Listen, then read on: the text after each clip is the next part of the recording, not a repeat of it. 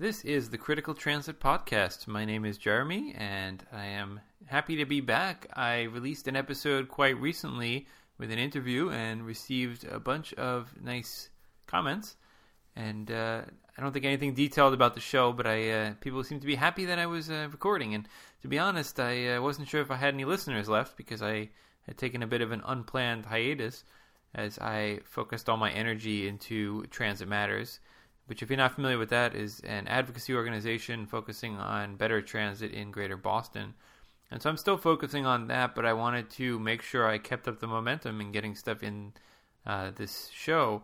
And so I thought that for starters, I would share an interview that we did on the Transit Matters podcast with Jeff Wood of the Overhead Wire and and the Direct Transfer, and uh, the OverheadWire.com and the DirectTransfer.com.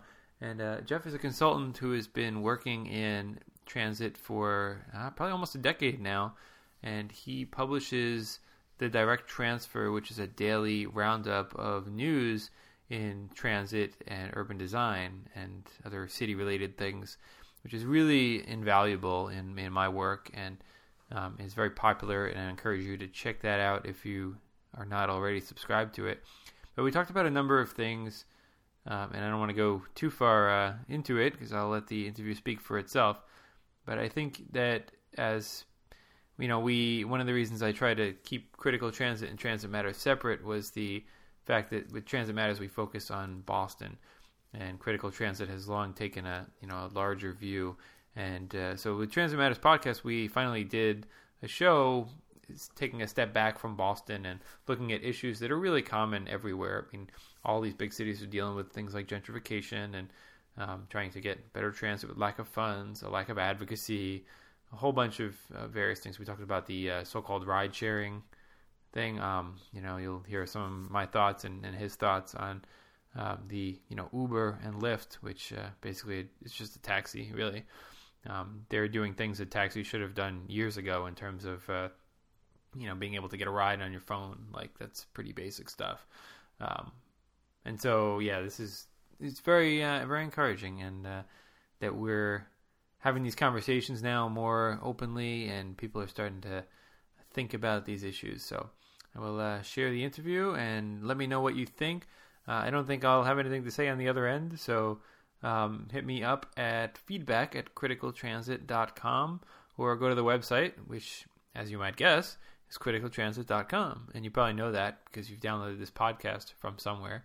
Um, I'm on Twitter at Critical Transit, and I tweet uh, a lot. I would say a lot. So um, go follow me there, and uh, on Facebook as well. Um, I don't know if I still have a Critical Transit. Yes, I do. I still have a Critical Transit Facebook page, but it is basically just posting everything that I tweet indirectly. So, um, but if you do Facebook, you can communicate with me there. Um, that's all good stuff. Uh, that's enough for the show update, and uh, let's get into the interview with Jeff Wood. Hello and welcome to episode 19 of the Transit Matters podcast. Today is November 3rd, 2015, and we are joined by Jeff Wood from the Overhead Wire and Direct Transfer. And uh, before we before we do that, we're going to uh, run through. Uh, I'm going to say that I am Jeremy Mendelson. I'm a geographer, a transit planner, and a uh, longtime transit nerd. I guess you could uh, you could call me. Um, I am the advocacy director of Transit Matters, and I co-founded Transit Matters because, well, nobody else was doing it. Uh, somebody needed to speak up for making the T everything that it can be. All right, I'm Josh Fairchild. I'm a board member here at Transit Matters. I work as a lawyer, but in my free time, I like to indulge my passion for improving communities through better development and infrastructure, specifically with regards to transit and transportation networks. As you all know, Transit Matters advocates for fast, frequent, reliable, and effective public transit in and around Boston. As part of our vision to repair, upgrade, and expand our transit network, the MBTA, we aim to elevate the conversation around transit issues through informed planning and critical analysis showing why transit matters and where we can go from here. We're joined today by board member uh, Jared Johnson, um, who has not been on the podcast before. So, Jared, why don't you introduce yourself? Cool. Hi. So, I'm the newest member, the newest board member of uh, of Transit Matters, and I'm a, a recovering campaign junkie and a uh, a big time transit advocate, and so I'm pretty new to, to Boston, but I've, been a transit advocate uh, since my early teen years, and so uh, excited to be aboard and excited to, to to help out with all the awesome work that's that's happening here in Boston to make the T better. And our special uh, featured guest today is Jeff Wood. Um, Jeff, are you from uh, talking speaking to us today from San Francisco? Yep. And most of you uh, will not need to be introduced to Jeff as he does the uh, overhead wire. Uh, you'll see him on Twitter as that. And he's got the website and the blog, and also the direct transfer daily. If you're not getting that to your inbox every day, you should be. Uh, and uh, you know, one of the reasons we brought Jeff on the program is because we get very Boston centric here, and you know, I think sometimes uh, just as similar to the way the T can be insular in not bringing in new ideas of maintenance. Um, we also uh, would like to, you know, have some comparative discussion about from other transit systems. And Jeff is very plugged into um, transit on the, I would say, the western part of the U.S., the Southwest and the West Coast. Um, if you if you've listened to his blog, you've heard uh, some really interesting conversations in uh, in a lot of younger transit systems around the country, as well as the struggles uh, with the BART and things with the Muni in San Francisco. So, you know, Jeff, I, we know that you're a consultant, and uh, we, we read your blog and, and listen to your podcast. But uh, what, what exactly uh, do you do you do for your career? Can you tell us more about some projects you're working on now? Yeah, sure. I always feel like I'm in office space where you know the two Bobs are asking, you know, what do you say you do here? um, I'm a consultant out of San Francisco, and I used to work for an organization called Reconnecting America and the Center for TOD for about eight years. And that was a think tank slash consulting firm slash nonprofit that focused on transit oriented development. And um, what I focus on now is mostly doing media stuff. So I have the Talking Headways podcast and the the Direct Transfer Daily, as you mentioned, but also some consulting work. So I do some media consulting work um, with uh, folks like NRDC and others, but also um, data analysis. So I'm a GIS uh, nerd and, and geographer as well. So that's kind of what my background is. And my, some of my last projects at Reconnecting America were things like the Los Angeles Equity Atlas, where we overlaid a whole bunch of data on top of the you know the massive transportation investment that they're going to make soon. You know, health data, housing data, employment data, those types of things to see how those things overlay. So that's kind of what I do in my in my workday.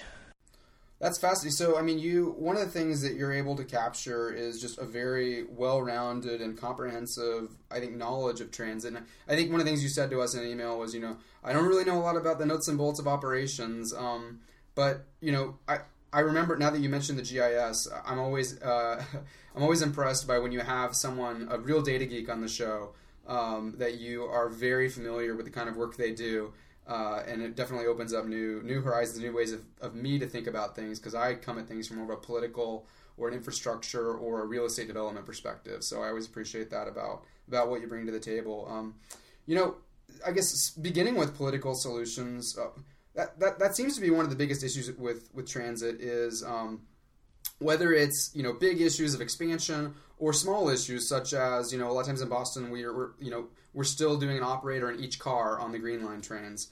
Um, and as we're talking about someday getting up to more three car trains and eventually four car trains because of the crush loads that we're experiencing, we have the political issue um, for lots of reasons, uh, operational too. The issue of you know, do we need to have an operator in every train? That's just one example. Um, but there's lots of uh, you know whether it's BRT, uh, headways, um, branching on on bus and, and train routes, uh, stop consolidation. You know, all these kinds of things require organizations, agencies to work together, political will amongst politicians, and then people to advocate for things. And uh, you know, these political solutions really stymie us in older transit systems where people get set in their ways um, and nobody wants to lose what they have on their corner right now.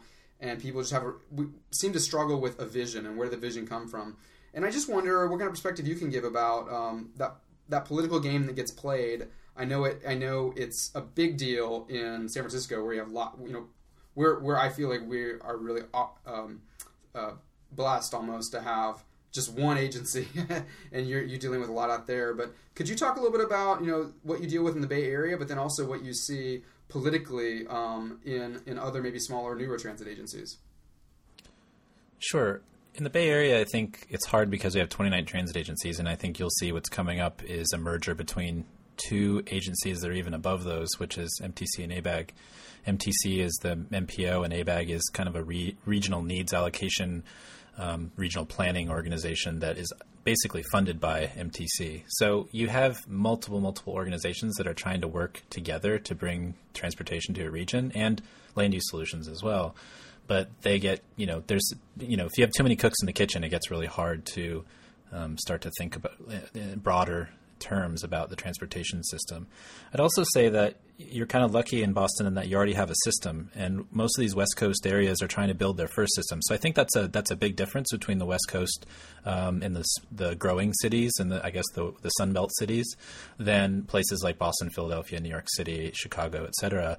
Is that they're just trying to build their systems out and focus on you know getting bus service out to different places when you guys already have it. So there's a different kind of edge to it, I think, in the West Coast, and a lot of it is that capital funding for major projects for new projects rather than capital funding for state of good repair. So here in the Bay Area, we have a lot of those issues, which because we have uh, you know older transit systems with BART and Muni, and that we need that state of good repair to happen. And actually, I think you'll find that BART, as much as people give BART a hard time, they've been really good about doing the state of good repair stuff, fixing you know retrofitting the tube and the Transbay tube and some other things that have kept it so that it's not breaking down every day like WMATA is right now. And I think some of that deferred maintenance uh, from WMATA um, is starting to hit them in the butt. Where in at BART, we're you know we're trying to replace our cars now because we know that at some point we're not gonna we're not gonna be able to use them anymore because they were there when it opened in the 70s. So you know those are the types of issues that I think politically come up. Is the differences is the you know capital funding for state of good repair in the older cities, but capital funding for new projects in places like Phoenix, Seattle, Los Angeles. Um, Denver, Portland, et cetera. Those are all places that are trying to all um, you know, try to get money for new projects and also try to figure out how to pay for bus system, you know, projects as well. So that's a that's kind of a, a big difference between the two. I'd also say that um, mayors play a huge part as well in what happens in different cities. So I know that right now here in San Francisco, everybody knows that tonight uh, Mayor Ed Lee will probably get reelected, even though there's going to be a ton of people that write not Ed Lee as their first choice ballot. Um, I actually voted for somebody else that wasn't on the ballot uh, my as my first choice, but you know he's going to probably be reelected. So, but he's also just not a friend of transit. He's not. He doesn't know what you know what it means uh, to people, or at least the technical details of it. So he's done things like reinstituted Sunday meters uh, or taken away Sunday meters. We had Sunday parking meters all over the city, which meant that more people could get um, to and from um, shops on Sundays. But now people are going to just park park their cars there. So it sounds like uh, he's uh, uh, going against the tide on the uh, Shoupistas and the dy- dynamic parking there in San Francisco. yeah, basically, he basically he is, and and he's just shown no real love for for transportation in the city other than drivers. So you have that, but then you have places like Houston, which um, you know the mayor uh, you know promoted a, a, blogger Christof Spieler to the board, Houston Metro board, who who really knew what he was talking about, and so he was the one that helped spearhead the bus reimagining. So. I think mayors play a pretty big part in all of this, and I think the strength of your mayor really pushes the boundaries on what you can do politically. Uh, and I've said that a number of times on my podcast, and I'm starting to maybe I'm saying it enough times, times that I'm believing it myself. I think that's kind of uh, it's, it's, really an interesting synopsis of kind of where we are. You know, where we're trying to, you know, we have issues of of leadership. Um, you know, I we I mean we have a governor that isn't doesn't seem really interested, and uh, and a uh, you know mayors our mayors don't really have that. You know, it's kind of where we're coming from. Um, it's I, I wondered if we, you know, if we should do. I, I liked what um, the Riders Alliance did in New York. Um, they're a pretty new advocacy organization. They they tried to get Governor Cuomo to ride the subway, and they couldn't get him to ride the subway. So they we couldn't get we couldn't get ours either. Right. So they, what they did is they uh, they took made a giant uh, an actual size cardboard cutout of Cuomo, and they just started carrying around the subway and interviewing people and it well, well it always it always puzzles me, you know, like you, you, were mentioning about the mayor there in San Francisco, how you can have a mayor who is in love with his city but doesn't love his city's, you know, transit, like the the, the beating heart of his city's transportation network. Um, which I mean, you know, BART and Muni, I, I, think a lot of people they they know the cable cars, but they may not understand so much about BART and Muni. But I think you know I've been there and I definitely had an appreciation for both of those things. So it's hard when a mayor doesn't do that. And one of the and I, maybe Jared can weigh on this too. But one of the issues I have with here in Boston is you know the greater Boston area, at least inside the Route 128 belt. I mean, we're talking about 101 cities and towns, and and Boston itself is of course the far outsized player in that game. And so we have a, a mayor who has you know more of a bully pulpit and more um, um, weight to throw around than anyone else. Yet we have very, very little vision about transit and weight being thrown around. Um, and maybe that's just me being naive in, in, what the mayor could could could get. I know that uh, a lot of towns in New England operate uh, with uh, you know a board of selectmen or like all the all the people come together and vote. Um, town town council. Town meeting. Town, town meeting. meeting yeah. Vote, um, and but but Boston has a really strong uh, city council and uh, and a stronger mayor than a lot of the other towns, and yet we don't really see a lot of strength when it comes to transit. They don't. The city thinks of themselves as parking and streets, but not transit, unfortunately. Mm-hmm. Yeah, fortunate thing is that San Francisco has control of all those things. The MTA controls all those things, so it's a beneficial um, relationship in that sense. But at the same time, there's things that drive people crazy, like the central subway and other other things. Getting uh, bike lanes down fast enough and whatnot. So there's still people in the city that are car centric, and it's really hard politically sometimes to push past that. Yeah, well, and it's always a, a sort of you know um, a 50-50 shot on which is better, you know, in terms of uh, the city having complete control of the transit agency, you know, and in that case, you know, you know whatever, you know, whatever the mayor of, of New York wants, you know, you know, they've got to get the money from uh, from the state legislature, but you know, there's a lot more control because you know the New York City subway is just inside of the city, uh, and and I think it's the same way with uh, with the Muni. You know, it's all inside of the city of San Francisco versus you know here the MT the the MBTA is is just is massive. I mean, even even the subway system, before you even talk about the commuter rail, uh, extends into um, extends into at least um, four, four, or five jurisdictions. Um, a few more if you count the, the buses before you even talk about that. And so I think that's it's you know it's it's kind of you know weighing you know which is which is better. Mm-hmm. So one of the things that um, we really uh, you know get a little stymied by is uh, which one of the reasons this organization came into being is that you know where's the vision lie? Does the vision lie with the politicians? Does the vision lie with the agency? Um, does the vision lie with the board that governs the agency, or does the vision lie with uh, you know the people themselves? And I do feel I do I do being a, a, a student of um, politics. I definitely think that politicians tend to lead from behind. So it's like they figure out where the people are going and they try to lead them there. And um, so we really want to help educate people so that people can d- demand transit that is visionary. You know, because we're not getting that vision from a lot of times the agencies. and maybe you see this also. The agencies are so strapped for cash, and they're so um, they, they don't have enough employees that they're just getting through the day. Just getting through the operations is tough. Let alone a five-year capital plan, which we started doing here. Uh, th- you know, thank goodness. Um, but beyond five years, you know, we're not even really thinking. It seems like where do you see the vision coming from? Do you, and I know you you, you you look at different jurisdictions, so maybe it's different uh, in the BART transit shed shed than it is in Houston or LA. Um, but but where where does the vision come from, and, and where do you see um, citizens being successful at leading you know the politicians and, and and making that vision a reality? Well, I think a good example of something that took a vision was Salt Lake City. So back in, I guess it was in the 1990s, uh, maybe the 2000s. My dates are going to be a little bit messed up, but they put together Envision Utah, which was kind of they were sick of their inversion days, where Utah or at least Salt Lake City is surrounded by mountains um, on most sides, and so what they get is these wicked inversion days where the the the hot air stays below and the cool air stays up top, and it it makes it so that it's really smoggy. And so, but once you get above the the smog line, you can actually see clearly. I actually have some good Flickr photos of this from landing in an airplane. Um, and it gets really polluted. But what happened was is that they were kind of sick and tired of that, but also figured that they were growing really quickly and they needed to, you know, kind of chart their growth. And so they started this uh, visioning process, which surprisingly led to some really good outcomes for them in terms of transportation. So they've built out their light rail system and are really starting to focus on bus now. And I think it was, you know, I think it was driven by um, part partly by the state, but also the you know the local community. And I think that you need all those pieces together.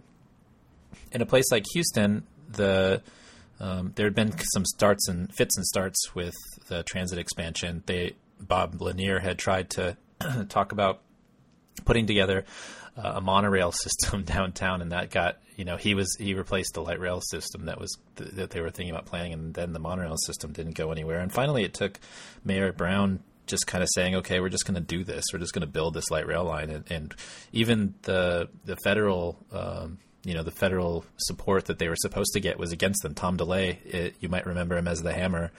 Uh, he he put in a rider into the federal transportation bill that said no federal funding can go towards Houston Light Rail. Eventually, Kay Bailey Hutchison came in and gave them kind of some money otherwise, um, kind of as a as a half of their full funding grant agreement, which is FTA parlance for capital funding that the that the the transit um, gets from you know the New Starts program. But they had to do it themselves, and then they had an election back in 2004 uh, to do some expansions, and are still fighting with Culberson, who's a congressman on the uh, southwest side. So you know the the kind of push from the political folks in town were, was what you know pushed things got, got things going there and in places like charlotte the mayor was actually a big player even though now he's at the state as the governor and he's kind of pushed you know he's kind of gone uh, the other direction on transit kind of uh, pushed back against his original legacy because of, I think, more conservative uh, constituents and also a different kind of landscape at, at, the state level than at the city level. But you know, I think it just is so different in every single place. I don't know if you can actually say that it, that you know there's one way that works best. I know that here in Oakland, folks are pushing for a transportation department, and they're you know political or they're politically organizing and trying to get the policy right, but they also have to get people elected to get into the offices that they want uh, to make change. So you know you have to have both sides. I think you have to have the political will at the you know decision making level and the voting level um, but also at the participatory level, at the, at the, local residents and citizens who are getting together and putting together kind of a backing for those folks to make those decisions. You have to have both sides, otherwise it doesn't really work. You know, um, you know, I have a, a, a, number of good friends that I've worked with in the past in the private nonprofit sector that have gone into the public sector. And the great thing is, is that they learn from what they do in the public sector and then take that in the private sector to kind of, you know, turn it into a real thing. So, you know, it's hard to say that you could have it uh, you could you could have it without having both sides because unless you know if you could do all the advocacy and stuff you want, but the, if the person in the mayor's office or the person at the city council level doesn't understand what you're trying to do, it doesn't make a difference because those are the folks that are voting in and out. So you have to have it both ways, and and, that, that's really hard because it takes a lot of organizing, it takes a lot of education. Um, you might get a, a, a, super smart person every once in a while that gets in there and, and, and you get lucky, um, but then you have to convince all the other council members too. So it's kind of a it's kind of a little bit like a political machine, you know, getting all this stuff done. It's a it's a big task, but you know, I'm starting to come around to it just can't be somebody, you know, me and my me and my pajamas writing about a new transit line that I want. It has to be something that um, that everybody endorses and understands and can fight for on both sides. Well, do you you know to follow up on that? Do you um, so let's say you have a strong mayor because I know it tends to happen. You know, we just came off of having Mayor Menino. Um, we just had the anniversary of his of his death last week. Um, unfortunately, you know, within a within just a few weeks, it seemed like of, of leaving office. But he had been mayor for Jared was it two decades? Uh, it was more than two decades. Four terms, I believe. Yeah, um, yeah so, so, at least uh, sixteen just, years. Yeah, sixteen years, I believe. And, and, I won't say because it's the anniversary. I won't say anything negative. How's that? But uh, no, beloved, beloved. I you know I, I only lived here a short time and definitely uh, love the man. But um, you know when, when a strong mayor gets that um, momentum behind him, um, and I think we're probably already seeing this in our current mayor.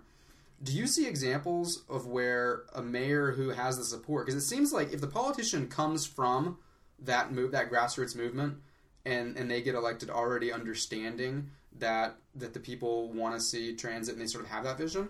But the other side of that coin is if there's already someone who is basically in that seat of power and they're holding on to it pretty pretty strongly. Do you see examples of where people bring them around to, to see that transit vision or see how that can you know uh, meet the needs of, of their constituents? That's a good question. I'm not sure because um, a lot of what I've focused on anyway is mostly capital expansion or at least elections to pass um, sales tax measures and a lot of that has come from new mayors that have come in. So Mayor Nickels in Seattle, you know, Villaraigosa in Los Angeles. There was Mayor Brown in in and uh, uh, in Houston.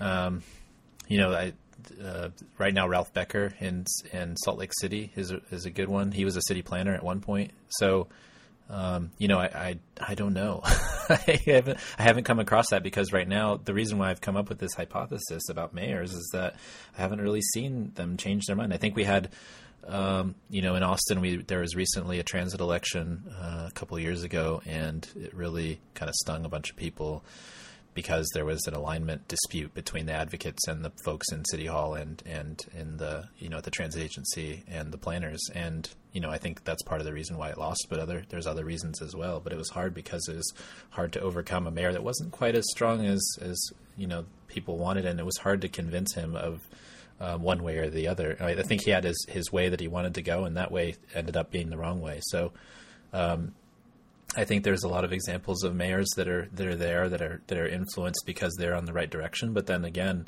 um, I haven't totally seen some that have changed their minds. That they're probably out there, but you know, it's just not in my in my um, you know in my my knowledge. So not to put words in your mouth, it, it almost sounds like you're saying that, um, and I know Jeremy had something to add too.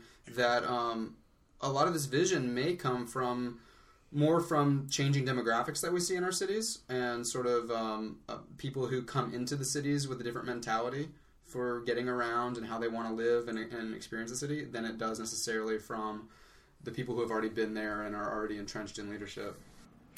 Um, I wouldn't say that. I would say that uh, it's people who are rising through the ranks who have been, might have been there for a long time, but once they get to power, they get to their their ideas implemented. Right. So Libby Schaaf has been in Oakland for a while, and now she's gets to be mayor, and she's pushing for changes and reforms and transportation because folks have convinced her, and she's been there for a while. So I think it's not necessarily, I don't know if it's a demographic change or, you know, we had this discussion at Railvolution last week about millennials and boomers and stuff, and I, I led a panel about that, and it was hard to have a discussion that was an argument because everybody was in agreement that I don't know if we should really be, um, you know, categorizing folks because we're such a weird uh, weird kaleidoscopic uh, group of people in each generation. You know, not all millennials are alike. Uh, even the, don't don't listen to what the newspapers tell you.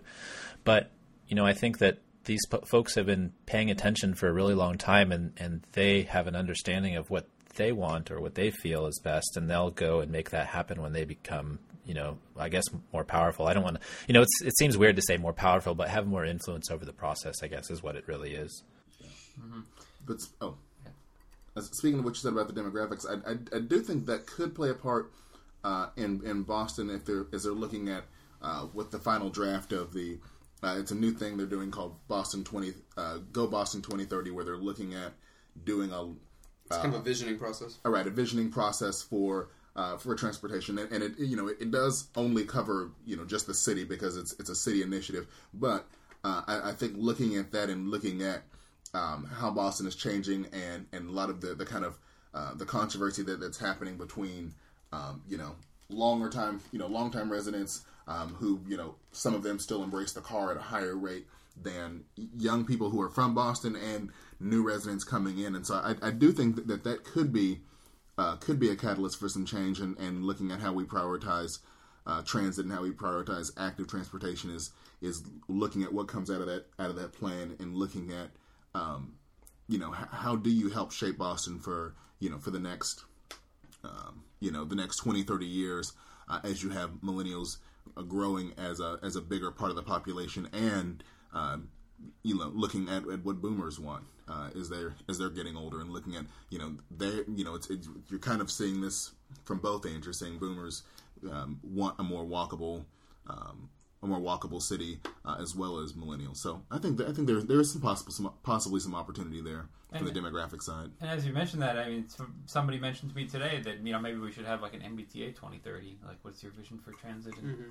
15 years? And I think this is the Go Boston 2030 is actually they they're they're saying um, and they're having a parallel one. Imagine Boston 2030, which is like a you know everything, all the issues, um, and they've said it's the first citywide plan in 50, in 50 years. years. Yeah. Yeah. Yeah, in Portland, they, they had you know planning processes in the '70s that they're finally now just finishing. the The Orange Line um, was part of that network. I think it was part of that network, anyways, um, or it might be the first line past that network that they had planned in the '70s. But they they're really good at, at you know putting something to, in you know in paper and then um, making it happen. So you know somebody's actually gone through and made a plan and then followed through with it. it doesn't seem like it's that that frequent that that actually happens. We do a 2030 plan or a 30 year plan. And now 2030 seems so close now than it did in, in 2000 or 1990. But um, but uh, yeah, it's just ago. interesting yeah. to see. I mean, one of the one of the challenges that we have with the with the planning process, and you know, a lot of it has to do with the construction process as well. Um, I, I was talking to Governor Dukakis last week, uh, either before or after his talk, and, and I said, why, you know, what's we have we just had a project, a Green Line extension. It's a very simple light rail extension for four miles on existing right of way, um, which does have to be reconstructed. But I said, you know, why why did the bids come in like a billion dollars over? And you know what's what's going on here, and what you know, and is this corruption or what? And you know, and he basically said, well, the um, it's it's because we ushered out, you know, in the '80s we ushered out all these all the, the employees that used to do this stuff, and now it's it's all done in the private sector. And you know, he was very, you know, this was very ideologically motivated and all that. Um, and I wonder if sort of how since we're speaking to a consultant. Yeah, right. right Not that right. kind, though. um, and I wonder how how that fits in because it takes us sort of forever to build stuff, and well, project management is what you're getting to, right? And right. I know that this is, this is a concern that Jeremy expresses again and again. I think quite effectively that if we're weeding out, if if our revolving door is too effective, right, between the public sector and the private sector, and we're cutting and cutting in the public sector, and we're continuing to you know have attrition, and then if there's demoralization within the public sector, then then how are we building up our ranks of highly skilled, experienced project managers who can manage these huge infrastructure projects on time and on budget? And I think I think since we are speaking to a consultant, and you probably don't do exactly this kind of this kind of thing necessarily, but you know, what you, you see these things also. You know, there's big projects all over. Um, do you have thoughts on that? On transit expansion projects overruns generally, or well, or project management? More or? about yeah, more about the ability to have in-house project management that can that can do these projects effectively and maintain um, um, public trust and and the interplay between that and private consultancy. You know, and I know that the private sector can provide a lot of expertise. Um, but sometimes I do wonder, and I'm not going to. I'm in favor of a lot of these private sector to, to, the extent they can help. But I do wonder if, if we're sort of, um, you know, sapping our ability to do this uh, in house and basically forcing it to, to cost more. Well, the hard part, I think, from a light rail perspective, is that we're not building like a ton of projects, and so I think that there's only a few companies that actually do this work. Um, whether it's the estimation or the project management or the even building of a light rail line, I, am not sure that we have the expertise that, say, um, a country that might have expanded really fast and frequently um, has. You know, we don't really build that much light rail. We might have a couple lines open a year, you know, and so you know maybe some of those are in-house, you know, uh, designed and, and, and built, and maybe some of them are outside house, you know, designed and built. So I don't know. That experience thing is a really tough nut to crack because I think once you get experienced, you become uh, really well sought after. But then at the same time, you're going to obviously charge more money. I think another thing is that you know I don't I don't know if we're actually um, you know if we're actually learning how to design. You know, we're learning how to, to keep the let me say this again.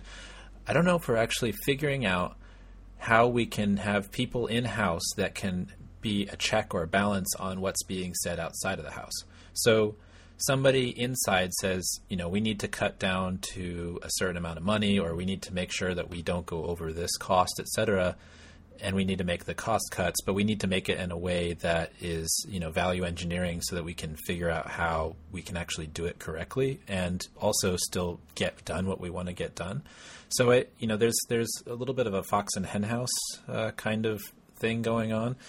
Um, it seems like so. You know, I don't know. It's just it's really difficult because as somebody who doesn't necessarily plan transit lines in that you know, and from the engineering standpoint or the cost standpoint, I'm just kind of an outside observer.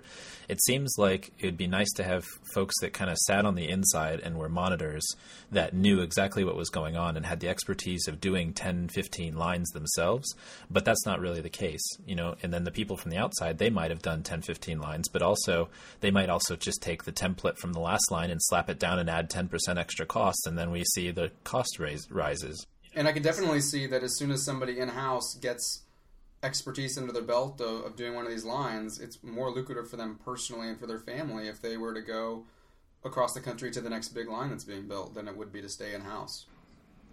Right, and you see this with um, you know consultants and and engineers. I mean, for Janette Sadik-Khan, for example, she worked for a major engineering company before she went back to the city after you know working for the FTA. So it's it's one of those things that in I don't know if she she didn't do trans I don't know if she did any transit uh, projects, major transit projects, or what her her role was specifically, but um, you know it's one of those things where you know people are in and out of that of that you know I guess I don't want to call it a revolving door because it's not necessarily a revolving door. It's not quite the same patronage uh, system but expertise uh, you know spinover I guess maybe is my my new phrase for it.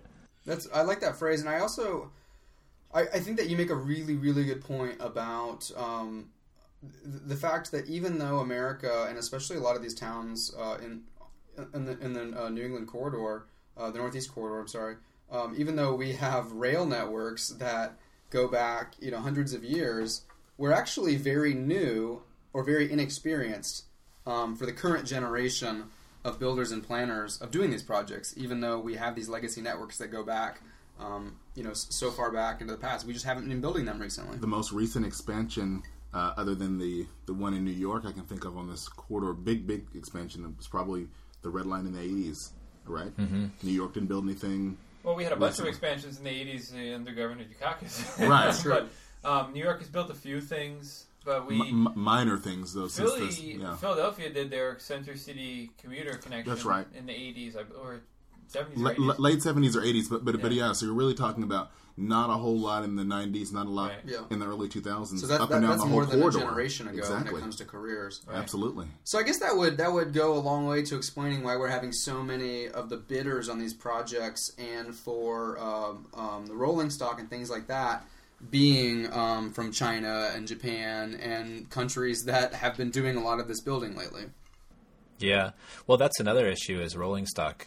that's a whole other can of worms, I think, especially with Buy America provisions and things like that. So, um, you know, you have to have it all built and assembled in the United States. Actually, Houston had a big problem because they went with CAF, which is a, a Spanish company, for their new light rail lines. And then something happened where they built the first two cars in Spain, and then they brought them back over. And then they violated that violated the Buy America uh, thing, and it was you know it was like, well, why don't why don't we want the least expensive cars? You know, if we're trying to save people money, that's another thing, right? That cost cost escalations through things like that. There's, and it's not just that though; it's just like all these little tiny little things that add up over time to you know something that that is going to cost a lot of money. But that's one example in Houston with that car issue with the Buy America Act, where you know it just happened that they they did something wrong, and so they had to rebid, and I think they're going to get new cars from somewhere else. I, I did they still get CAF? I'm not sure if they Well, had no, you're right. You bring like up a really but- good point though about us talking out of both sides of our mouth when it comes to cost containment.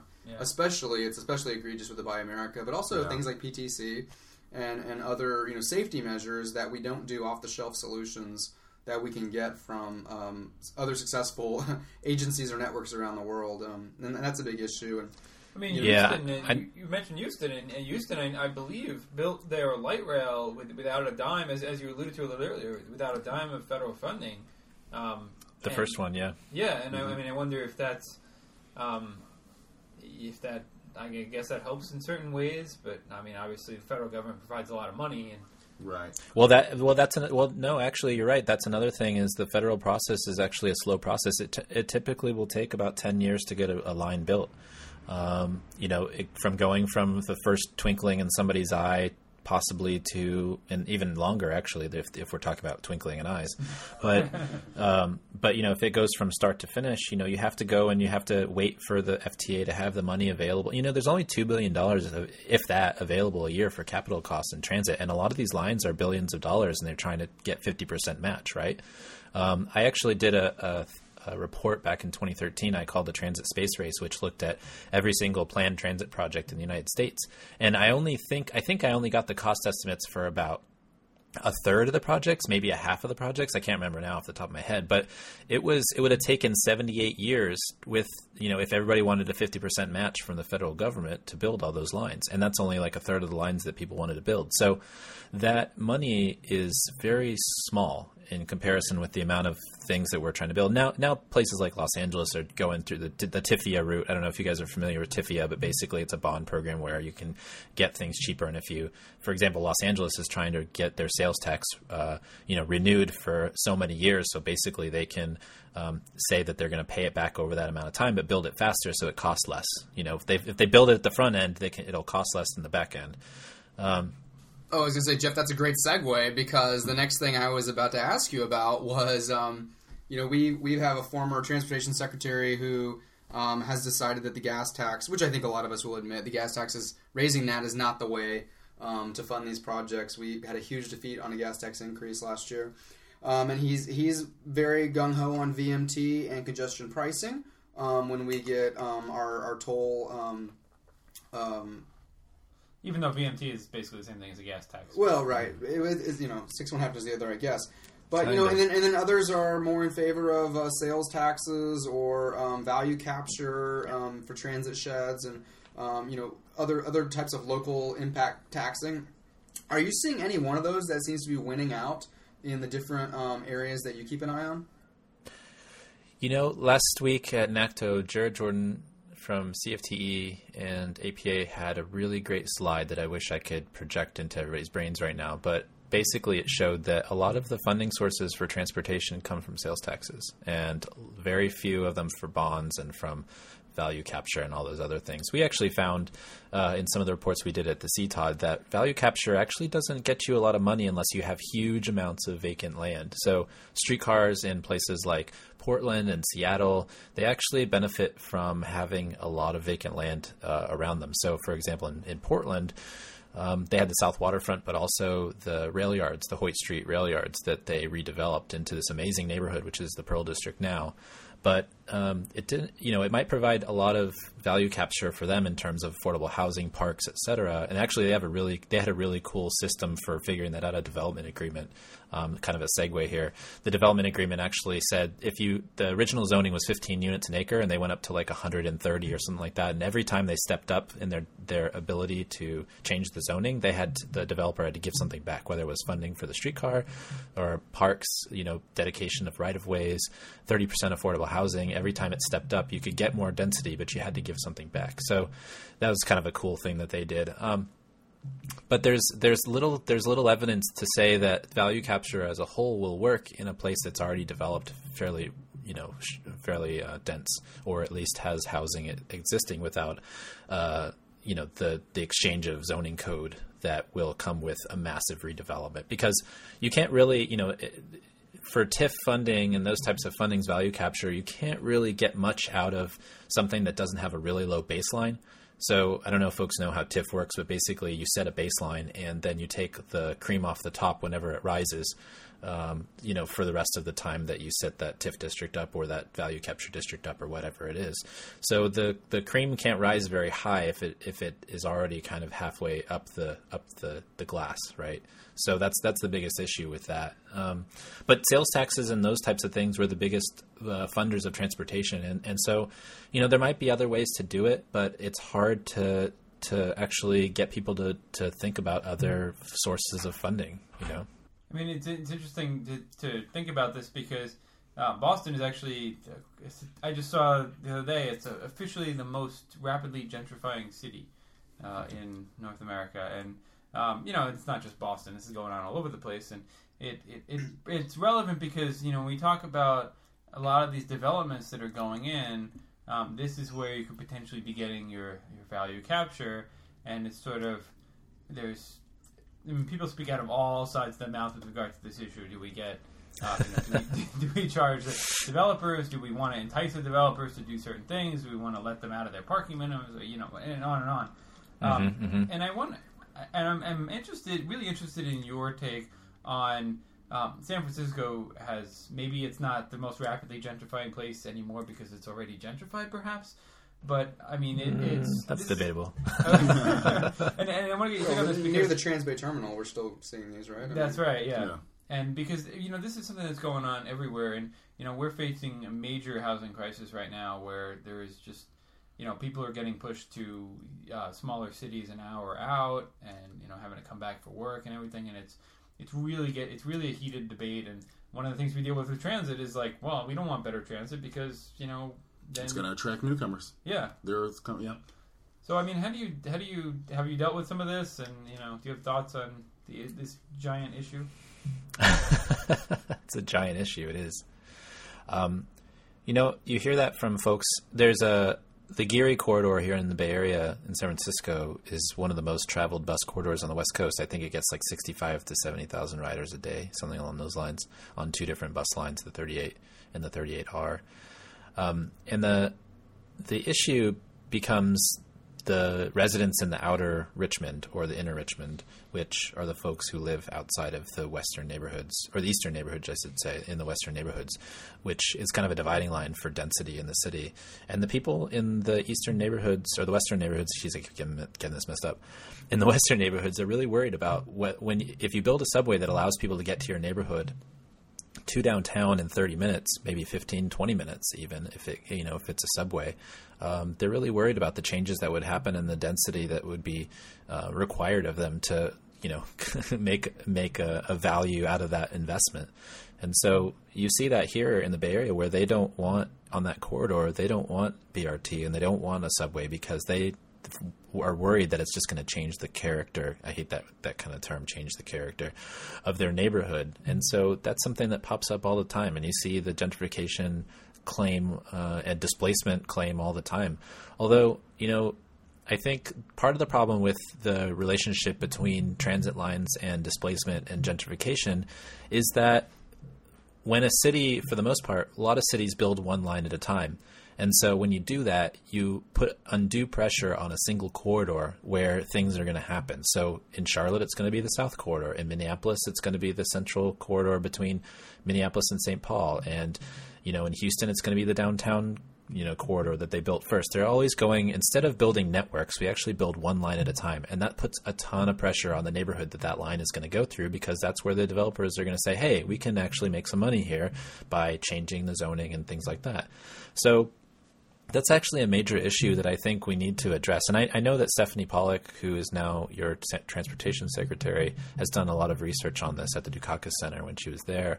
Um, but I think we need to think about it even more now and look at places that might be building a network. So Denver, a place like Denver, is gentrification happening in, along all those rail lines? Uh, maybe not, because they're all getting built at the same time. The stations are all going to pop up, and so it might diffuse some of the the um, demand for that type of living. The same thing in a place like uh, Boston, Chicago, Philadelphia with legacy systems. Are all those station areas gentrified now? You know, because they're diffused, because there's so many opportunities. In New York City, it's been a slow kind of roll. And also, you know, I did a, a great um, a great podcast episode with uh, Miriam Zuck recently, who talked about this pro, pro project she's working on called the Displacement Project at UC Berkeley, and they're talking about the kind of the long tail of gentrification um, and displacement, and it's really something that is not just popping up on people; it's actually happening over decades and decades of time. And so, I think we need to kind of reframe the way we think about that as well. Um, I'm not sure if I just answered your question, but I think no, I, th- I think you gave a lot of really interesting to think about, and I think one of the you really hit on. I always think about gentrification from the big issue we have in Boston is supply. Demand is hugely outstripping supply, and we just cannot increase demand fast enough for anything other than luxury, you know, apartments. Which is why we find ourselves in this mess. Um, but you hit on something that I don't think about as much, which is the supply of transit. Um, and so, if you're increasing the supply of transit, if you want to think about that in the same way as that equilibrium of housing, um, but I think getting that gets back to your to your um, uh, point about tiger grants and things like that is that how do we build whole networks you know yeah. until we crack that funding and that vision and that takes a lot of vision to build a network you know yeah. so yeah and that's what that's what los angeles is thinking about you know they're thinking about building a whole network at once uh, you know building the subway to the sea but also extending lines and things it's not going to be you know the end all be all of the network for Los Angeles, but it is something that's going on at the same time. They're going to build the Central City Connector. They're going to build the extension to Santa Monica. They're going to build the subway to the sea. They're going to build the Crenshaw line. all of those things are going to add up. The bus rapid transit lines with priority, you know, lanes that they're going to build. Those are all of those things are going to add up, and they're doing it on sales taxes. You know, so go back going back to your question about you know funding sources. That's the funding source they've chosen to do that, but they've also you know basically you know register that out to 30 40 50 years so that they can bond against it and and pay it back early you know that type of thing so Yeah, and that, that's I'm, the I'm federal a big fan program Of sales tax too, Jeff. And I don't really. I've seen that happen, um, and and I I'm not really sure why it's not at all. I don't really see it discussed at all up here. Uh, I, I believe uh, I didn't have to check on this, but I believe that the uh, the state restricts how much Boston can raise the sales tax. cities cannot tax themselves independently without a special without approval from Legislature. the legislature and there's a organization that is working to get such an uh, such a uh, res- the that restriction uh, repealed or lightened but that would I think believe itself require a ballot amendment across the Probably. state so yeah Okay, that, that sounds like something Well, that's there- written into a constitution. Yeah. There's a topic for further research, um, and, but but that's enlightening. And but I do think it's interesting that um, it does seem like newer cities, and if we can even call L.A. a newer city because of you know the, the time frame in which they've experienced their massive growth uh, since World War II, um, newer cities seem to I, I feel like really have a benefit of being able to think in terms of network. Um, and reimagining their networks in ways that I, I think a lot of times in, in the older uh, areas of the Northeast Corridor, we're sort of we have this legacy network that is very much built upon like a hub and spoke, um, and we really struggle with now. We need uh, a network that goes horizontal also, but it's very difficult to retrofit that kind of network onto the very naturally existing legacy hub and spokes network we have that connects town centers to downtown, but doesn't connect town centers to each other. Yeah, if I could go back two seconds to um, funding, you know, Texas has that problem too with uh, the limitation of how much sales tax they can do. So they can only do a cent for the cities. And a funny story is that um, when they allowed the cities to do that, Dallas and Houston, they um, wrote a bill at the state, and the state hates Austin so much that they wrote a bill that said, you know, all cities above X population can have a cent sales tax for their transit system and build a transit system, which you know kind of left out Austin because it was right like you know 50,000 people under that limit. And then when Austin finally passed that limit, they were like, okay, maybe you can do it. And then they, they ended up having a cent sales tax. But they've had there's a whole other history of, of going up and down to the half cent and a cent and people getting angry and Austin messing things up. And Houston recently had something where they gave a quarter of their cent to their cities and, and Austin did that too after they lost the light rail election in 2000. I can go on for days about that. But um, the next question you have had was sorry. I'm now I'm now I'm now I'm back to the original question. What was? well, you know, I was, I was just mentioning, you know, the how how newer cities um, ha- have an advantage Right. of reimagining their network in a way that older cities with legacy Right. hub and spokes networks don't have the luxury of. Right. Well, I don't. I don't know if it's actually an advantage um, so much as you know a, pol- a political action. I think what we learned from Houston and, and what Christof talked about um, when he talked about the Houston bus reimagining is that they actually had the legacy of the old streetcar network that they had to work off of, where the bus lines were following that, and then they had gotten chopped and cut up, and and one line had you know gotten moved over a block, you know, in the in the 1970s, and then the 1980s, it- the other section of it got moved over until we had these jigsaw puzzle lines that went all over the city. What they're just doing is basically re, re not reimagining necessarily, but just restructuring um, the system to where it actually goes in straight lines. I think part of the problem with older legacy cities and older cities is not necessarily the fact that they can't do that per se, but it might be just the structure of them.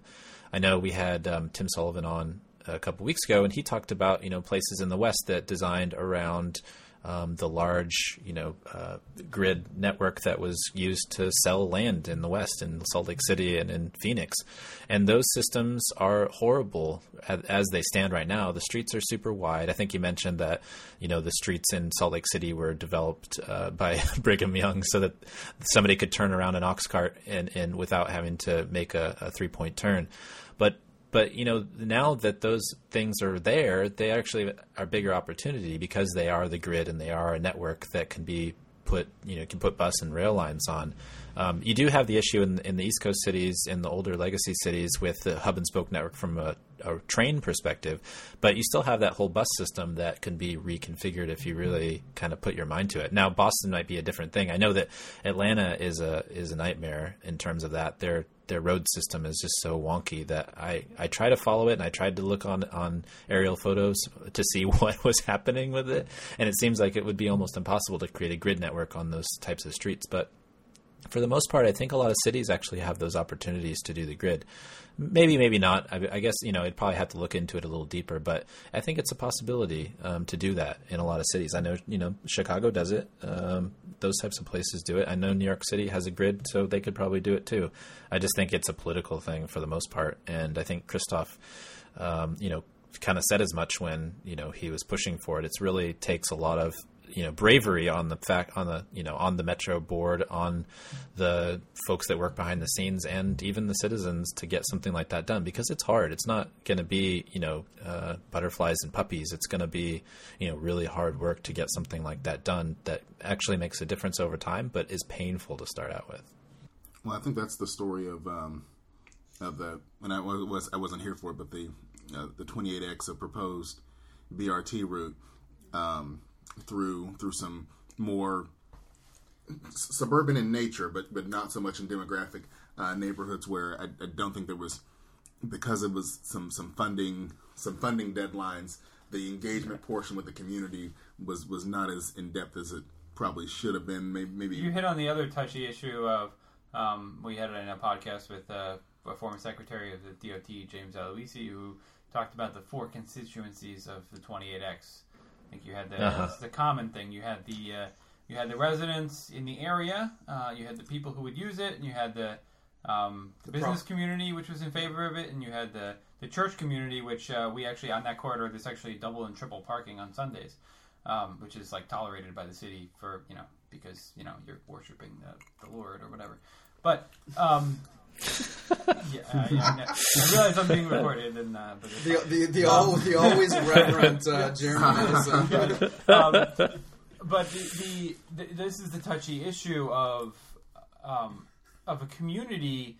You know, the community has to believe, like it has to come from the community, and really, it doesn't always necessarily have to come from the community, but the community has to believe that it comes from the community. So it's like there's you know there's I don't even know where I'm going with this, but maybe Jared there, there, there's there, has got to be a community buy-in, and there's got to be a, a, way that, that um, you, you, you've got to have those advocates from the community on your side, and so that, that takes uh, you know that like that, that's what you talked about that, that it's it's not going to be easy. It's not you just you know you, you just show up with a billboard one day that says Here, here's where we're putting the bus route.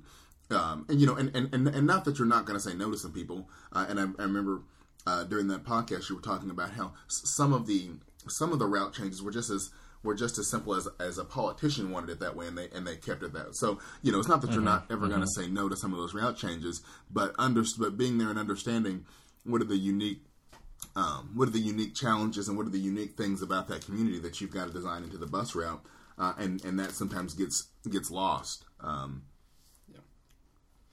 well, I know if we could switch gears a little bit, I know that um, Jeremy's favorite, um, one of his favorite subjects to talk about. I have a lot um, that we that we we've devoted portions of podcasts to before. This whole uh, very very popular topic of tactical urbanism. Um, I think we became more uh, um, acquainted with it when we when we heard from people from a better block um, speak here in Boston last year at the Livable Streets Ten and One Street Talks. and since then, we've always been trying to think about like can tactical urbanism is that how, what, when tactical urbanism meets transit what could happen? Can that happen? Like what do you have any thoughts on that jeff? Like is there a way that we can do things um, um, tactically under the radar without official approval in transit to make things better?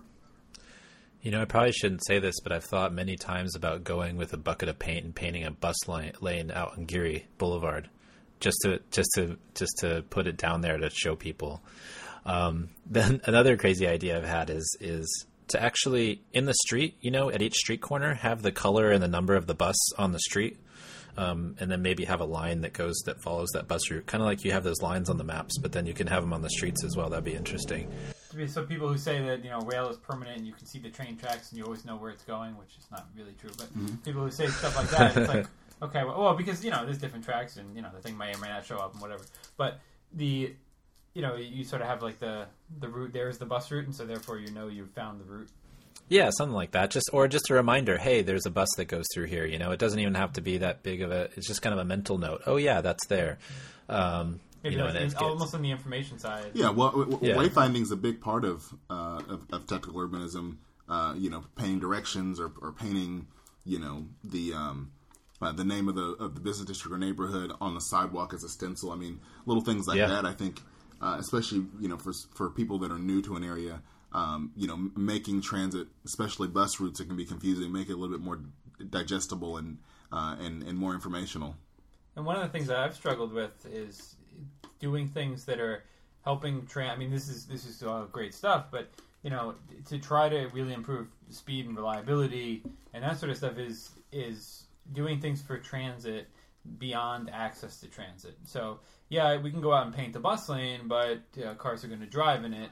So we can go out there, and I can put up a whole bunch of bollards and planters and whatever. But um, you know, transit the transit agency is an institution and you know in order to get the employees of that institution to do certain things like it has to come from above it's not like i can just tell the bus oh here's the bus lane go here and like they're probably not going to do that Right. Yeah. No. It's a it's a bit, little bit of a different calculus than say uh, walking or biking, right? Where you have you know people that are going a at a slower speed, but also less infrastructure uh, required per se. I would think that there's probably things you can do to make things more readable, but also the the way that the bus go. I mean, the bus is going to go where the bus goes just because that's where the driver is going to go. But there's got to be ways to where you can make things easier on people. I mean, the whole point for me is making things fun or making things more, you know, reliable per se. And so, you know, putting down chairs that allow people to um, sit at the bus stops is one thing that a lot of folks I think have done, and, and that's a tactical urbanism thing for transit. On the operations side, though, I don't know outside of painting lines and, and that are more visible or Maybe creating bus bus bulb outs. creating bus bulb. Well, that's another thing too, right? You could do that. You could actually make a you know paint just paint the the um, concrete to see what that is, you know what that looks like, and even if it's just a demonstration, or even just have cones, you know, cones or concrete. You know, we've also, we've also we, there was a conversation that happened. Uh, actually, this conversation happened with um um what's right leg pegged. Why am I not thinking? oh uh, jonathan Furtick. Jonathan Furtick, Yeah. actually, which he was actually mentioned um, on on your one of your recent um, podcasts. But I'm going to Yeah, talk about it with in a different vein because he was he was mentioned in doing some tactical urbanism with bike routes um, or bike lanes. But I was going to say, you know, I had a conversation with him last week, and we were talking about, um, you know, is there a way with the technology that exists now, and a lot of cities are installing um, signal priorities on their traffic lights for fire and ambulance and police, but they're not being used for the streetcars or the buses. And so, I, you know, we kind of had a conversation. Is, is it possible to sort of im, im, impose uh, signal priority um, by doing some tech, you know, technological uh, uh, maneuvering um, with these, you know, w- w- by whether it's placing some some type of uh, transmitter on on the vehicles or doing something uh, with the signals, but uh, it would be it would be neat to just flip a switch and the next day there's signal priority. You know, somebody was telling me recently about MIT. A bunch of students back in the day, they were playing some other team in football, and they had reprogrammed the scoreboard to say different things. and um, I, th- you know, I think they got an A in their in their you know uh, wireless class or whatever. they got it an. A in the football game. No, they didn't get an A in the football game, I don't think, but they got an A. The, the students that did the the the scoreboard reconstitution got an A. Um, it's kind of like those the hacking of those uh, signs that are in the streets, the the speed signs, you know, the speed cameras. They put up these like two wheeled trailers with uh, the speed limit. You know, you are going X amount. You are going over the, the speed limit or whatever. of course you know, they're people usually ha- they're usually in the bike lane yeah, they're usually in the bike lane, which is crap. It's, it's a dead Or- giveaway for a street that's been designed poorly for the speed that you're wanting. Yeah.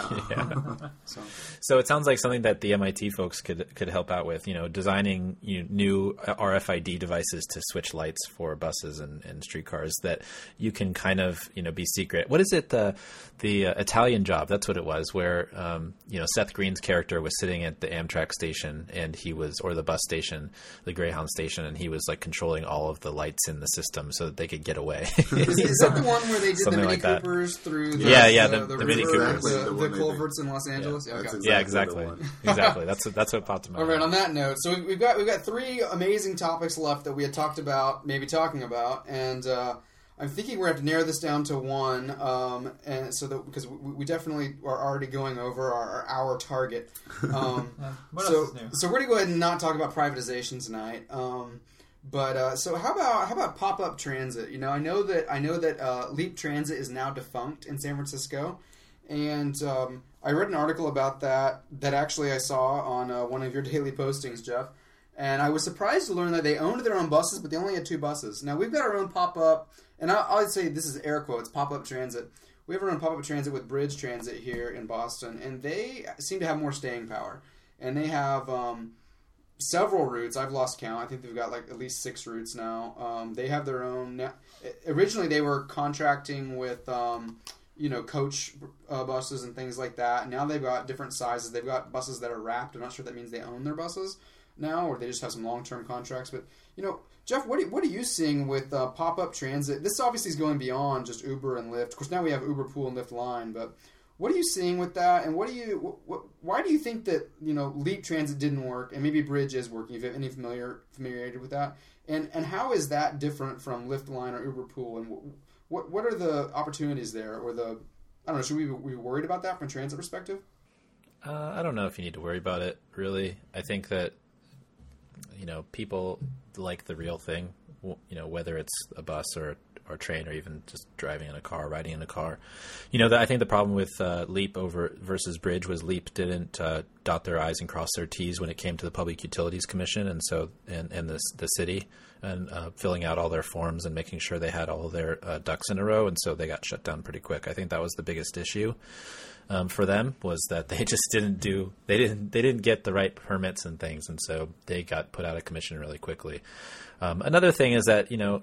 Do you really want to pay five bucks when you can pay two bucks to go on the same route, even if you just even if you get an extra kombucha or coffee or something like that? That's like that's like that's like you know it's it, it's not really the biggest thing. And the biggest thing that actually sunk them was the bad press because people were getting on the bus and then they would talk to the reporters and say well at least we don't have those people on our bus. It's like come on guys you you you're you're just going to make a whole lot of people angry at you because you don't want to you know sit with the unwashed masses. So you know, I think that was their downfall. Um, you know, I'm not as familiar with Bridj. I know that Leap popped up because there were a lot of articles on it, and I was able to read up on it um, a bunch more. But I don't know if we should actually be worried too much about the private transit. You know, they're basically taking routes that are profitable and just putting more people on them, which could be good if the buses are crush loaded at certain times of day.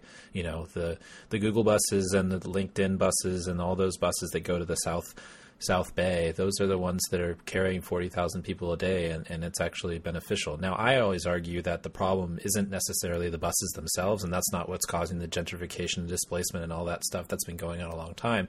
I think it's the bad land use at the at the destination end, where these companies in the in Silicon Valley are building these really crappy, horrible campuses away from transit. You know, they're building them away from um, you know from Caltrain, from uh, the existing transit networks, from bike networks, et cetera.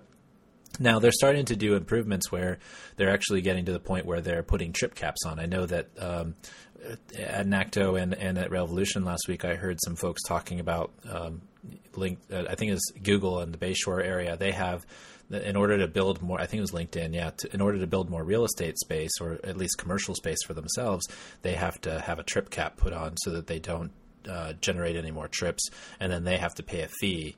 Um, I know that Jeff Tumlin talked about this in one of my sessions, and I think I tweeted about it a little bit. But but that's really innovative in that it tells people that they're actually thinking about these issues, and they know that they have a bad land use plan because, and they know that they're not near transit. And back to the the you know the pop up transit and those types of things. Um, I think that you know we need to really focus on making our bus systems better. I think we need to really do a better job of giving ourselves a chance at serving people properly. And part of the problem is politics in that we have mayors like here in San Francisco and folks here in San Francisco that really can't get past the idea of, you know, taking out stops, making sure that you can, you know, run the bus faster, giving lanes over to transit. As the cities get more congested, we're going to have to focus on the core services and then we can let you know, Lyft and Uber kind of take care of the outskirts. I think that those are actually viable ways to get some of the suburban areas where we spend so much money trying to serve a very small population. But transit, I think, is going to be the solution for the core city um, for a really long time. Even with the advent of driverless cars, you know, driverless cars are still a car. It's still only a four passenger deal unless they figure out a way to do driverless buses or driverless trams. Or some dude had, like, I think it was yesterday, I posted an article with some dude had tra- transit boxes or something like that. They like, you know, connected to each other and then split off from each other. And there's these just random boxes running through the street, which is really weird. It seemed like almost a, uh, a, a box was it seemed like it should have blood running down its cheeks and zombieified. It's like yeah, walking to the like streets the, of San Francisco. Is that like the personal rapid transit? Like I, I call the pod people. It was kind of like personal rapid transit, but it was self-driving car. But they connected to each other, and they weren't on a on a rail. You know, they were on the streets. They were operating as vehicles, their own autonomous vehicles. So it was more like more like our autonomous vehicle, but kind of in that pod mindset, which gadgetbahn, as it is, is kind of the crazy thing that pops up all the time when you talk about light rail and streetcars and those types of things.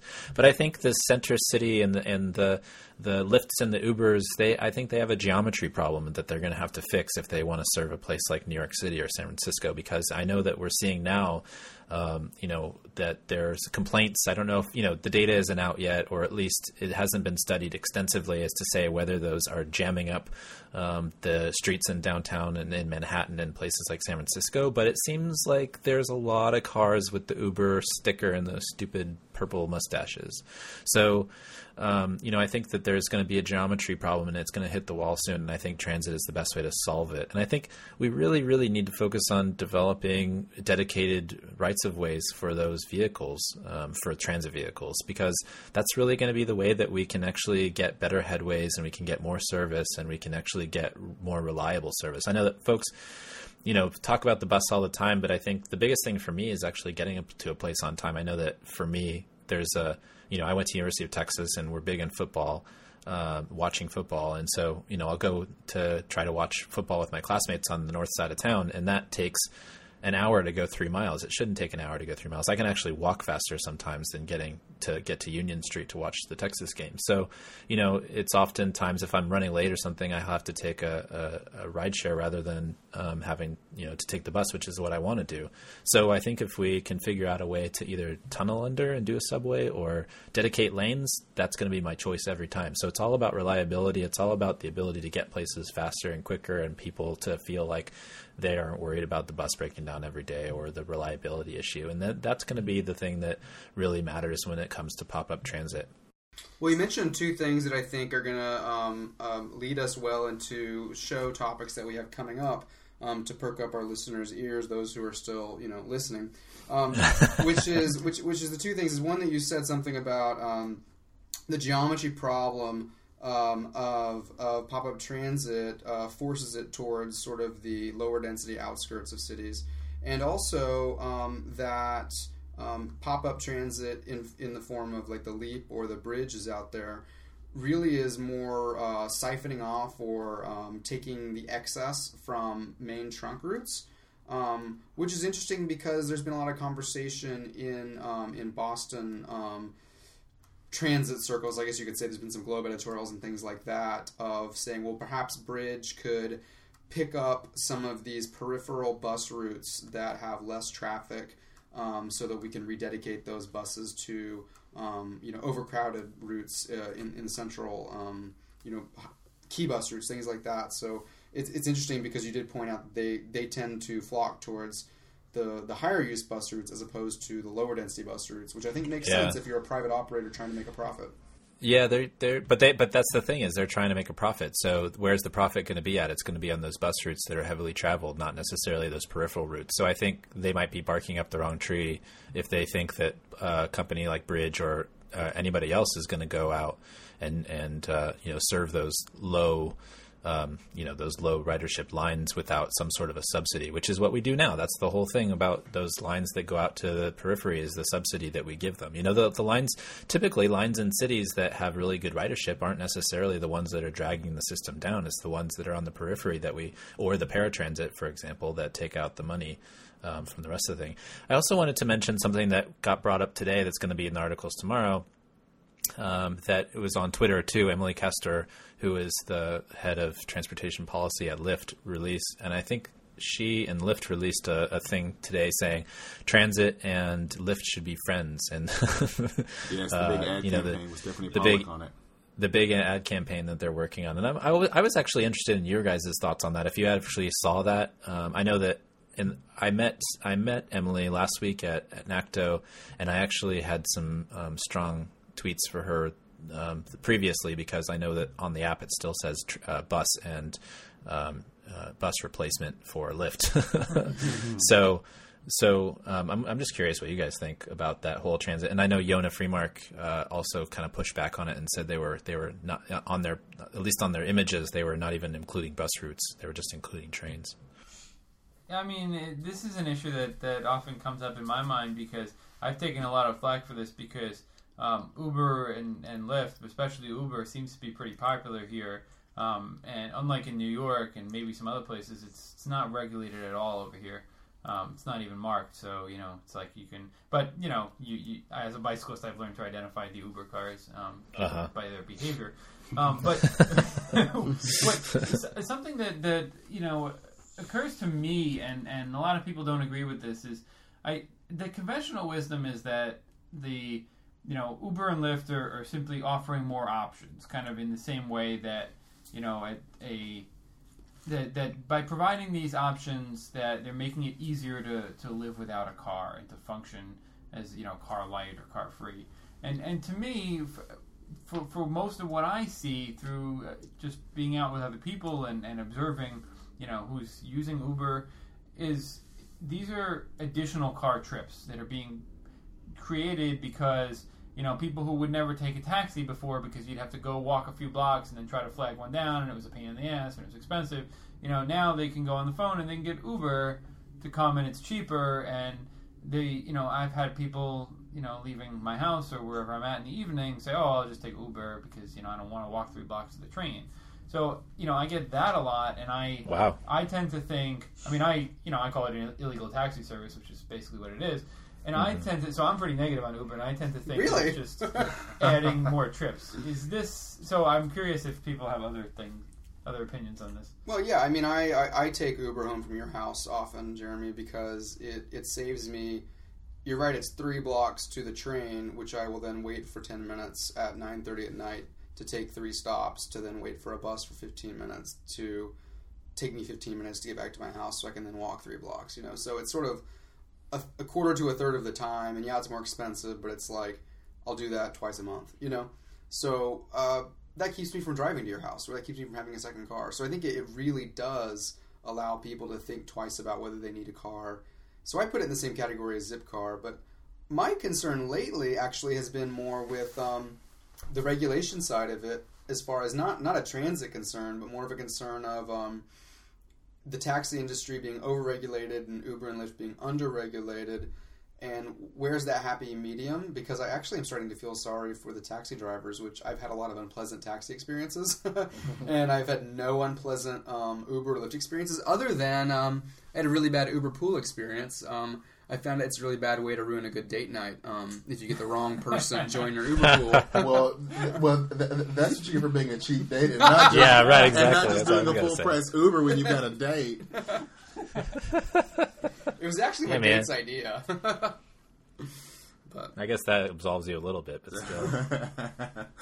um, well, I, so my my my thing, my issue with it is is I, to me it's almost astroturfing these new little partnerships they're doing with transit agencies because I, and and this is something and I don't remember who wrote the article, but something some people have brought up in the past is what are these transit ag- agencies getting? Is Uber sharing their data with them so that they can so that they can better plan their bus routes? I mean, what, what is what's productive out of this relationship other than uh, a- agencies getting to look hip because they've got Uber uh, or Lyft pooling with them, and then Uber and Lyft getting to look slightly more responsible because they're they're um, they're partnering with the transit agency, and so that that that's one of my uh, my big concerns, and, and what I I, I hope uh, is is on the mind of all of those people who are who are on that uh, who are on that Lyft ad is is okay what what tangible things is Uber bringing to the table to the transportation system? Um, Well, and, and if in the data sharing that I've seen, I think Jeff, you talked about this in one of your one of your um, podcasts. The data sharing doesn't it only go down to the zip code level, or I don't think it's the area code. I think it's the zip code level, which isn't very useful. Data sharing in a city where we really need street or block. You zip know? codes can be huge. Yeah, exactly. Yeah. Zip codes don't really tell you anything, you know, in a city like San Francisco or New York or Boston. So Yeah, I think they have to do extensive cleaning to get anywhere further down than that to give it to transit agencies and, th- and stuff. So I think that that's still probably something that they're negotiating. I don't know all the details, so I couldn't be for sh- certain for sure um, of that. But I do know that I think I think Tanya and I were talking about it at one point, and, and it was something. At that point, I think it was only zip code data, which which doesn't help anybody, to be honest with you. And I hate zip code data, and I hate. And I if you've listened to my podcast, you know that I hate zip code or anything above that in terms of data size, um, in terms of giving us information. So, yeah, real information that you can actually use to measure it. Um, I, you know, I think you have to think about it from the transit agency's long term, what their long term ex- expectations are. I'm wondering if, you know, with funding kind of dwindling and the pressure that they're under, if they're hoping that Lyft and Uber eventually, or ride sharing service or ride hailing ser- services, uh, you know, there's a difference. The right, the you know, the the line, the Uber pool and Lyft line are actually ride hailing services. It feels like, and the and the Uber you know X or whatever else. Those feel like just you know next generation taxis. I think there's a, there's a little bit of difference between the car sharing and then and then the taxi type service. And then your tri- your point about trips is well taken, um, Jeremy, about the um, just the the idea that that you know if you take a if you take a shared use mobility vehicle, you're still creating a trip. So you know if you're having if you're trying to reduce trips because they create they create greenhouse gas emissions or in, induce VMT or whatever it is, then what's the point of even you know doing it at all if you're not going to be walking, biking, or, or taking transit with all these other people who are are on another trip that you're already going to be on. Um, but I think you have to think about the long game for these transit agencies. I really think that they think that you know with the dwindling resources that eventually, you know, maybe Uber or Lyft can be that kind of last mile connection that they might not have to serve anymore. It might be something where they run a trunk line through or by a neighborhood, and then they can hope that there's you know maybe a, single driver or somebody that kind of is in that neighborhood that can serve that that purpose of getting people to that last mile to get people from to and from. Although the argument might be that if you're just going to take Uber that first you know mile or the last mile, you might as well take it the next two miles instead of waiting for the bus to come and then stopping at every stop, etc. So that's another argument I think that you can have, but.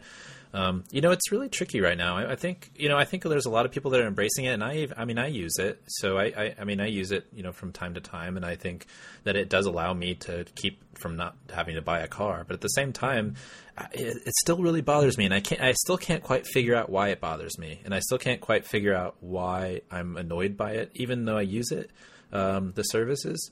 I know why they're they're they're good in the sense that they come in you know three minutes or less. At least in my neighborhood, they do, um, and you can get anywhere you want to go, and you just pay you know fair amount of money for it. But at the same time, there's just something there that bothers me, and I couldn't tell you because I haven't really figured it out yet. But Well, it bothers me, Jeff, that it's already it's gotten so big so fast that they are um, really threatening industries. I, I, I, you know, I feel more more about it when I see it in other countries. You know, Paris and London and and places that I've really enjoyed visiting, where I, I know that um, perhaps um, the taxi industry is more of um, of a, of a, of a career Fixture, choice, yeah. yeah. a lifetime career um, vocation maybe than it is in a lot of our cities, but yeah, that, that definitely affects me. Where I feel like, oh, I don't, I don't mind it, and maybe that's maybe that's me talking to both sides of my mouth. I don't mind it being in every American city I get to, but but I, you know, when I go to another more exotic location, you know, then I'm like, oh, I don't want just like you know Uber to pick me up. That's like getting McDonald's in Paris, you know.